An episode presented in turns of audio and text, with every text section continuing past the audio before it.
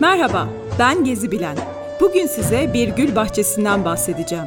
Mevlana Müzesi esasen 1200'lü yıllarda Selçuklu Sarayı'nın gül bahçesidir. 18 bin metrekarelik arazi Mevlana'nın babasına Alaaddin Keykubat tarafından hediye edilmiştir. Ki kendisi vefat edince 1231'de buraya defnedilen ilk isim olmuştur. Yüzyıllar boyu dergah olarak kullanılan yer 1926'da müzeleştirilmiştir. UNESCO 2007'yi Mevlana yılı ilan etmiş, 2018'de ise burası Türkiye'nin en çok ziyaretçi alan 3. müzesi olmuştur. Ayrıca alanda Mevlana Türbesi, Huzuru Pir, Şevi Aruz Havuzu, Derviş Hücreleri, Semahane ve Selsebil Çeşmesi gibi bölümler bulunur. Kompleks halindeki yapıda 4000'in üzerinde el yazması ve 2756 ciltlik kitabın olduğu bir de kütüphane vardır.